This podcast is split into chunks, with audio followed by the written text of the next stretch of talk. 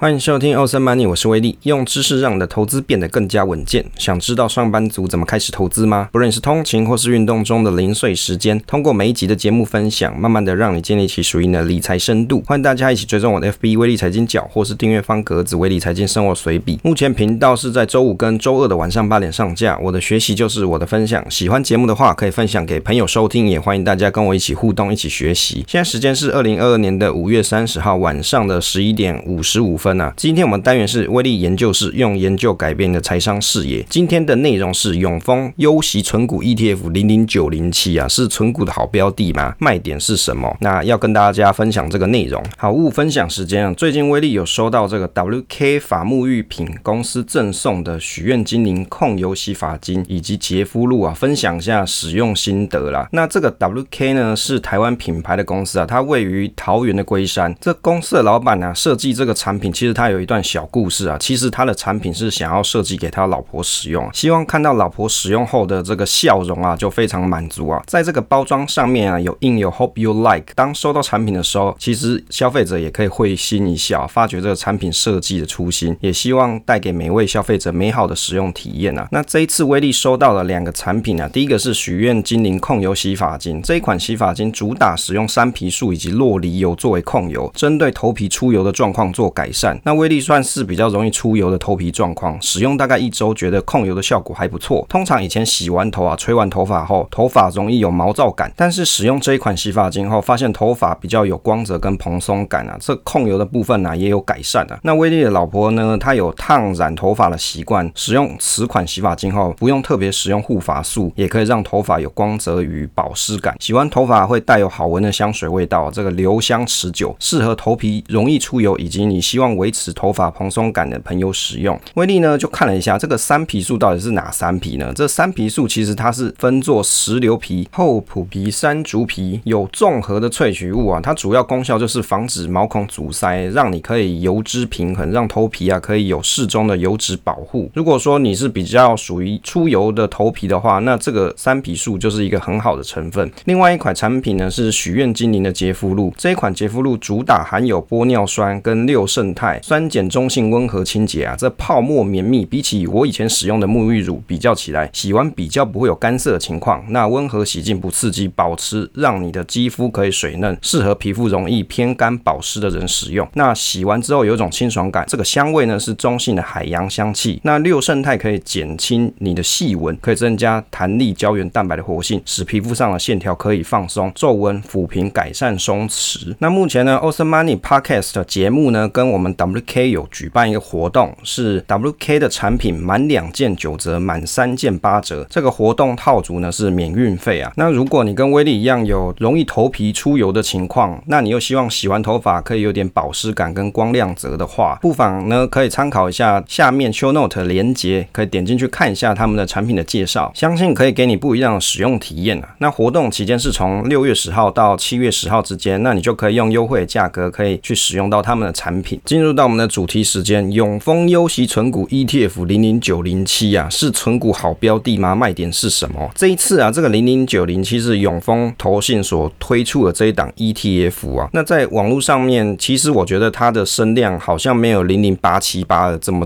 热啊。那也就是说，你看很多 YouTube 的介绍啊，好像没有那么多 YouTube 的介绍啊。但是威力有看了尤浩廷的介绍跟分享，那也有看了其他的。那目前我实际上自己去看了这个公开说明书来。分享给大家我的看法跟想法哦。首先啊，一开始来看一下，我们观察日是五月三十号啊，这个零零九零七哦，在近五日的成交量，因为它也才刚上市不久嘛，所以也只能看五日哦，总不可能才刚上市去看个，比如说一百二十日嘛，这样子就太扯淡了。所以来看这个五日的成交量，看起来啊，它现在是零零九零七是排在第二名哦，等于是仅次于国泰永续高股息。那在 ETF 的标的里面是用国内标的来做筛选，等于就是我只看国内的啦。那成交量前几名就是零零八七八，就国泰永续高股息，再来就是零零九零七永丰优息成股，再来就是零零八八一国泰的台湾五 G Plus，再来就是零零八九一中信关键半导体，这个大概就是近五日的前几名，就是这些选手啦。所以你看这零零九零七一进来，其实是它吸金能力还不错，因为马上就排到前面第二名去了。好，讲一下为什么想要研究这档 ETF 啊？你看这现在 ETF 有够多呢，出了一大堆奇奇怪怪的数字，很多。那那为什么威力不去把全部都研究一通，就研究这个嘞？那当然是有这个理由嘛。所以跟大家讲一下，这两年啊，新推出的这 ETF 真的很多，其中有很多是纯股族可能会喜欢的这种高股息 ETF，或是纯股 ETF，或是很流行的类存股 ETF。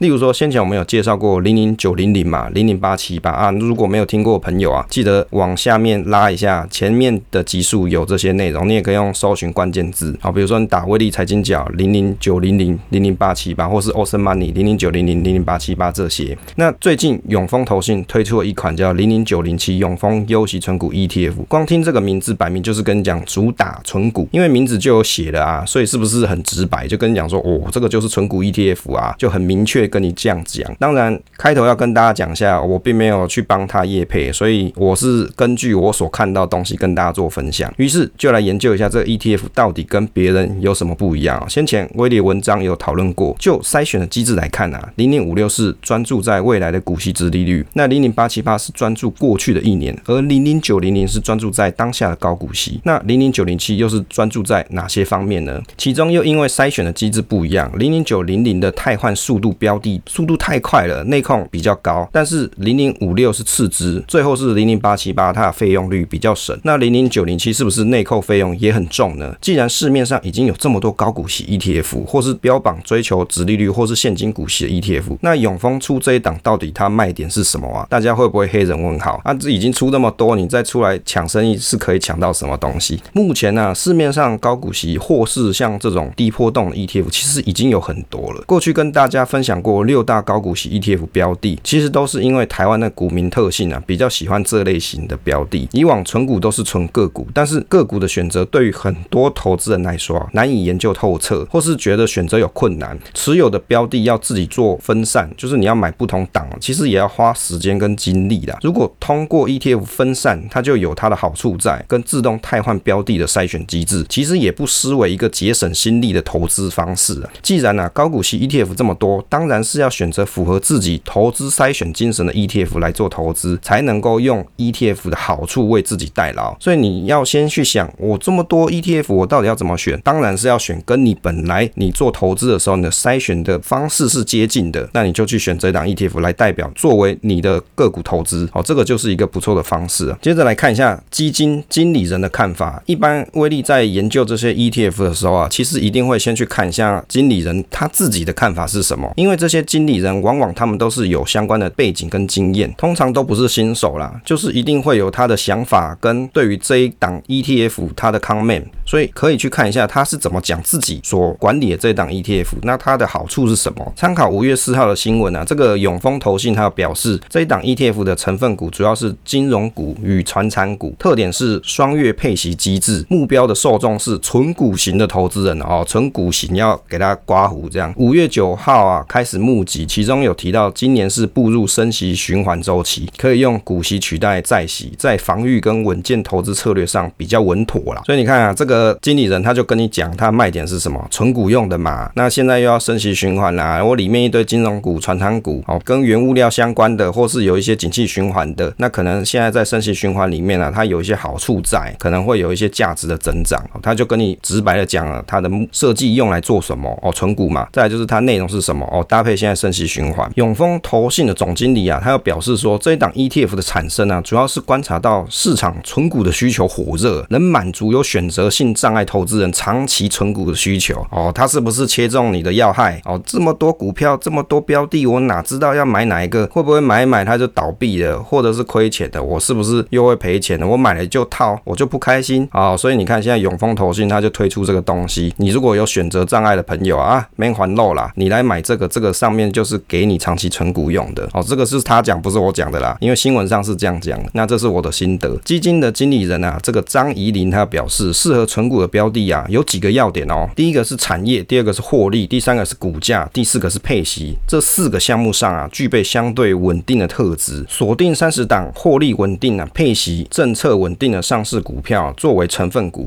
主要投资民生的必需产业，以金融股跟传产股为主，让投资人可以长期存股，获利不会随着景气循环而有大起大落的表现。哦，这边我要得先打一个问号，因为后面会再跟大家分享它是不是会有大起大落的表现。这两年市场预期升息对金融有利，而传产挑选是比较倾向原物料跟民生必需品。正值通膨上来，相关原材料产业尤其受惠，像是民生必需品的定价能力比较高，短期传产跟金融是比较好的标的，长期更是稳健发展。那永丰投信出了这一档存股 ETF 啊，追踪的标的指数叫做特选台湾优选入息存股指数啊，指数编制的原则是锁定市值两百五十大的民生必需、景气循环产业，以企业 ESG 表现跟公司获利还有股利配发为筛选条件，挑选三十档成分股，然后锁定公司经营比较稳健啊，配息配发股利比较稳定的这些公司。当然这边呢、啊，其实后来威力有看了筛选的机制啊，这里面他讲的东西其实有些威力是觉得有点存疑的。后面讨论到这个筛选机制的时候，再跟大家好好讨论一番啊。依据这个指数成分股啊收息的状况，每年约可以提供投资人将近五 percent 的股息，每两个月有固定的现金流，符合存股族以及退休族的需求。这是永丰投信讲的。那威力心得是从永丰投信的说明就可以知道，这一档 ETF 有几个重点，有几个 key point 啦。你看了那么多，你要整理一下，到底有什么 key point 从这个新闻里面出来？第一个是双月配息嘛，锁定退休族以及存股族有现金流的需求者。第二个是主打投资组合是适合存股的标的，产业获利、股价配息等相对稳定。第三个是民生产业、金融股、传产股为主要的投资内容，获利比较不容易大起大落。关键字是在于稳啊，好，就稳有没有要求稳？如果就筛选的说明来看啊，其实没有只限定金融跟传产。下面谈到筛选机制的时候，会跟大家做讨论。档数呢，就是三十档，汰换的速度就不会太快啦。买卖成分股导致内扣成本相对较低一点，因为它档数没有那么多嘛，不像零零九零零一大堆，那可能有一百多档之类的。这档就是三十档，而且它一年才筛选一次，汰换速度就不会太快。第五个是双月配息，这一部分是为了配息，有可能会有一些手续费的成本产生。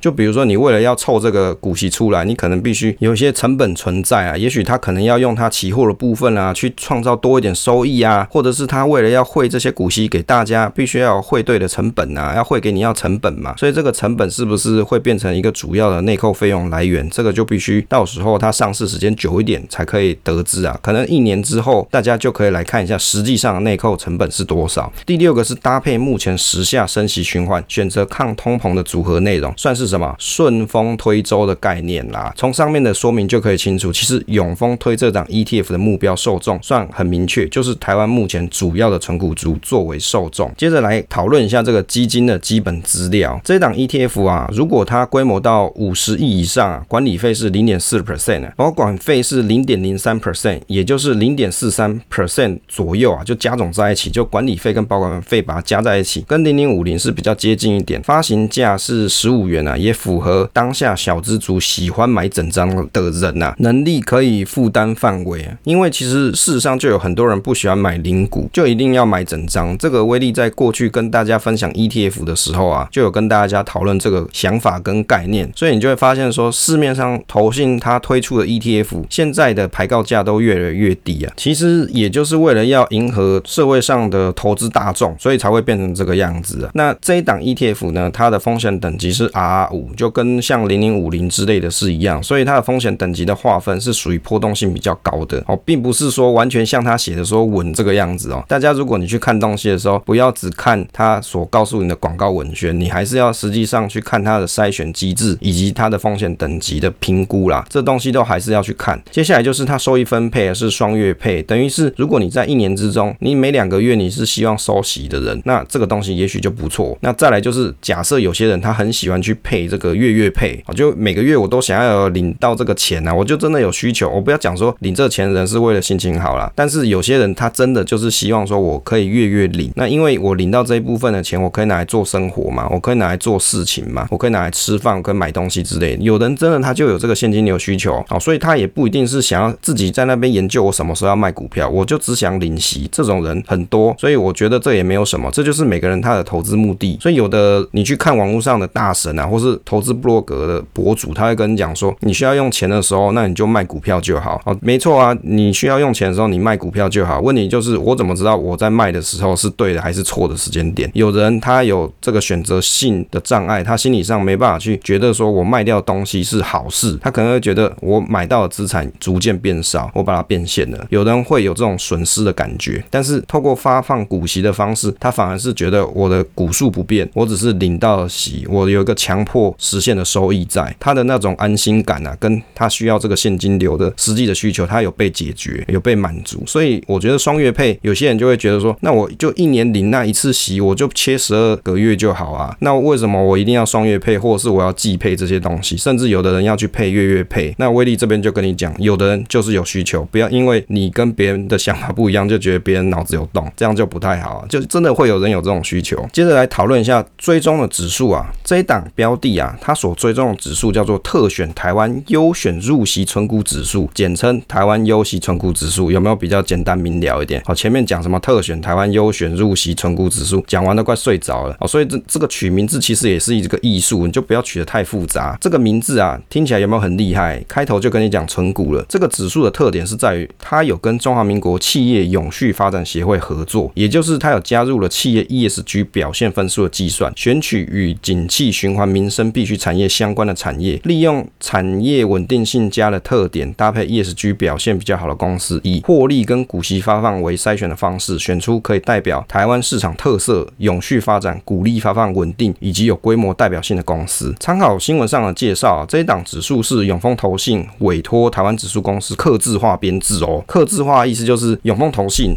他观察到了市场的这个需求，所以他找了台湾指数公司帮他特别刻制化出这个东东西的。所以这个东西并不是台湾指数公司他自己所研发去 create 出来的哦，它是永丰投信有这个需求去找了台湾指数公司客制化，所以你才会发现说，诶，这档指数怎么好像现在市面上存股族很喜欢的这些特点都有，比如说我就标榜稳定嘛，我股息多，我可以双月配，哦，配息率高嘛，就配息次数比较高。然后以及排高价比较便宜，像这些特点都是近期在市场上比较热门的一些 ETF，大概就是有这些类型。好像刚才提到 ESG，或者是有些是公司治理嘛，这一档是 ESG，它的特点也有把现在市场比较热门的这个特点把它包含进来。所以你看永丰投信有没有很厉害？一出牌就要跟大家输赢，就是先把市场上大家都有的卖点，通通把它收集起来。当然啦，它的 ESG 的评分的分数是中华民国企业永续发展协会合做跟其他的像比如说零零八五零啊，或者是其他的 ESG，它不一定是同一个单位所算的分数哦。所以大家你在看 ESG 的时候，不要直觉就看哦，ESG 应该是都是同样的单位啊，或者是都是同样的机构它所打的分数，其实不一定哦。有的它可能是参考什么 MSCI，有的是像这个是台湾的中华民国企业永续发展协会，每个单位它所加局的评分方式是不一样的，所以不是说每个 ESG 评出来的东西都是一样啊，不是哦。所以，如果你在看 ESG 的时候，你要仔细去看一下，说那这是什么协会发出来的？他发的东西，他有出过哪些 ETF？那这些东西到底是客观吗？这个就是投资人你自己要花时间去研究。接着来看一下永丰投信啊，在他们官网放的一些文宣内容啦。大家一开始去接触这些新的 ETF 的时候啊，第一件事通常都是先看到这些广告文宣，所以我们还是要来看一下它文宣上写了什么东西啊。指数的特色跟成分股，在这一档指数，它有先提了它的筛选机制，大概有。四大要点，第一个就是民生必需产业，第二个就是市值前两百五十大，再就是永续评分前段班，就是比较好的学生啦，